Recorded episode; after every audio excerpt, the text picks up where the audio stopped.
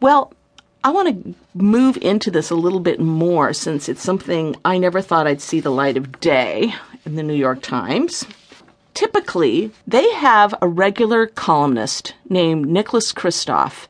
Uh, if you like to read the op ed pages, I'm sure you you've seen his, and he would be known to many as a liberal, you know, fighting for the underdog and the underprivileged, the bleeding heart. I'm sure he's been called a terrible liberal by many Uh, when he focuses his laser, which he has, on prostitutes and what he refers to in solemn, tearful tones as sex trafficking, it has been a voyeuristic, paternalistic mess.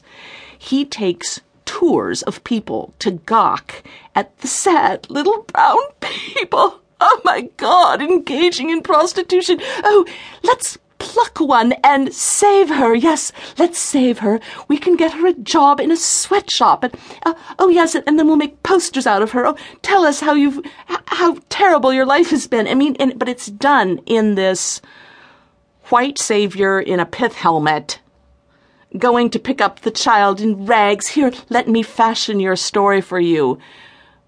And along the way, there's plenty of corruption and plenty of people who are like, okay, this is your narrative, white man. Okay, I'll play along. Where's the check? Next, please. It's been a really ugly circus. And when he's been confronted uh, by sex workers, all of them feminists, by the way. I would say every sex rights activist I know is a feminist.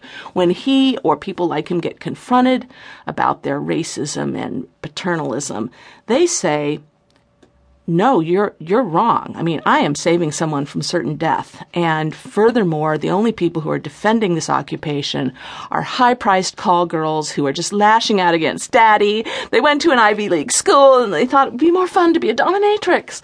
And they really have no idea what it's like to be in Calcutta selling your body on a, the street. well, guess what? Most of the whatever part-time temp escorts from Yale are that's not the bulk of the sex rights movement.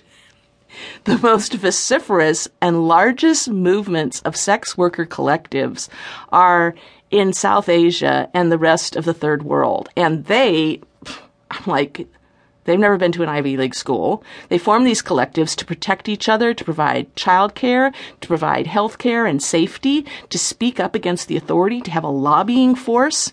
Many of them are like, hmm, you know, actually, yes, I want to get out of this job. They don't take a position on that. I don't know any sex workers organizations that take the position of, you must be a whore for the rest of your life.